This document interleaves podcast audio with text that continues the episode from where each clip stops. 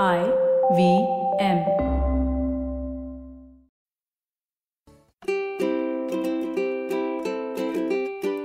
Hello and welcome to the Habit Coach Podcast, the bite-sized podcast filled with quick and easy actionable habits. Remember, great habits create that awesome life. I am Ashdin Doctor, your habit coach. And today's fun fact of the day has to do with the game Rock, Paper, Scissors. Did you know that the game Rock, Paper, Scissors originated in China? And that was around two hundred six B C during the Han Dynasty. The game was called Shaosuling. It involved a frog, which was represented by a thumb, a slug, which was the little finger, and a snake, which was the index finger. And the slug beats the frog, the snake beats the slug, and the frog beats the snake. Now, I don't know too many snake-eating frogs, but well, apparently the frogs in China eat snakes. Continuing on, centuries later, the game was played in Japan and it was called San Tsukumi Ken. Now, for all of you who've learned Japanese from learning karate, you will understand this translation. San means three, ichini-san, and then Ken means fist, and Tsukumi means deadlock. In Japan, the game later on evolved into a magical fox that killed the village chief. The village chief, in order, killed the hunter, and the hunter killed the magical fox. Now, the reason why I'm telling you all this is to show you just how essential the game is to our development as human beings. It's been a part of our evolution for so many years. This is a game we teach our children and we play as adults.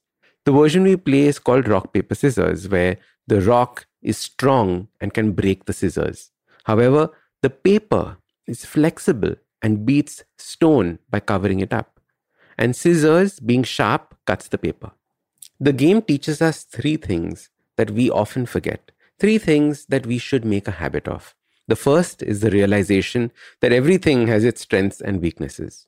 No one object is all-powerful. And we need to learn to use the right object for the right task. I often see people going through life using the same habits over and over again for everything. And if your only tool is a hammer, the solutions to all your problems appear as nails. However, you can't drill a hole with a hammer. Hence, you need to realize the strengths and weaknesses of your habits and the tools you have. The second learning is that in this game, you have to keep changing. Sometimes you're the rock, sometimes you're the paper. If you do not change, you become predictable. This means that the other person can easily beat you.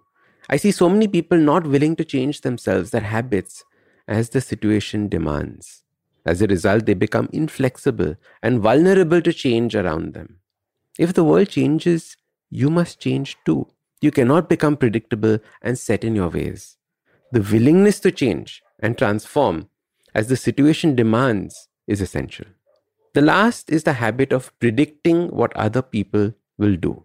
While yes, the game is a game of chance, however, the fun lies in trying to predict what will your opponent put out.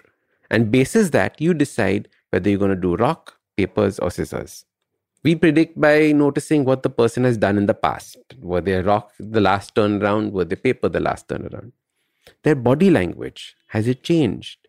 And this habit is useful when it comes to dealing with others and even becoming a better communicator. So there are so many things that we can learn from this simple game. You can use it for making everyday decisions like which movie to watch when you are you and your wife or you and your girlfriend are sitting around and planning what to watch on T V, or just entertainment and passing time. Yet, at its essence lies so many learnings for us to take into our lives. So your super simple habit starts by understanding the principles being taught to us by this game. Use the right tools and habits at the right time. Keep changing as the situation changes. Learn to predict and understand the other person. If you can make these three a habit, you will change as a person. And just like the game changed and evolved over centuries, so will you evolve and change. And of course, no episode of Rock, Paper, Scissors would be complete without giving a shout out to Big Bang Theory and its evolution of rock, paper, scissors, lizard, Spock. Usually in a podcast, it's me who speaks to you and you who listens. But I've been seeing your comments and it's time. It's me listening to you. Following the overwhelming success of this podcast, the good folks at I V M Podcast Network have decided to come up with a Kannada adaptation of the show. for those who prefer listening to it in that language. Do make sure you let your Kannada-speaking friends know about this as well. Now, if you like this podcast, don't forget to check out other interesting podcasts on the I V M network. You can listen to us on the I V M Podcast app or I V M podcast dot com. You can also follow us on social media. We are at I V M Podcast on Twitter and Instagram.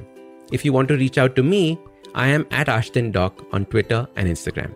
We have a brand new habit coaching online course, quizzes, videos, and a lot more on the website awesome one eighty dot com. So check it out now.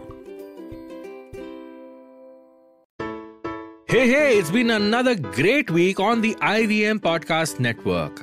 On All Things Policy, Ananya Desai and Rohan Pai discuss recurrent bans on fireworks during festive seasons in India and discuss possible solutions to tackle India's air pollution problem. On the Habit Coach podcast, Ashdin Doctor welcomes Sahil Mehta, an esteemed mountaineer and author of the book Break Free. Sahil shares a transformative experience which became the catalyst for embracing discipline and fulfillment. The episode explores the profound impact of vulnerability on personal growth. Folks, if you like our shows, do spread the word. Tell your friends and don't forget to rate and review them wherever you're listening to them. Follow us on social media. We are I V M Podcasts on Twitter, Facebook, Instagram, and LinkedIn. You'll also find all our shows on YouTube at youtube dot com slash I V M Podcasts. And finally, we would like to thank our sponsors this week: Omidyar Network India, Abbott, I D F C First Bank, and Save Life Foundation. Thank you for making this possible.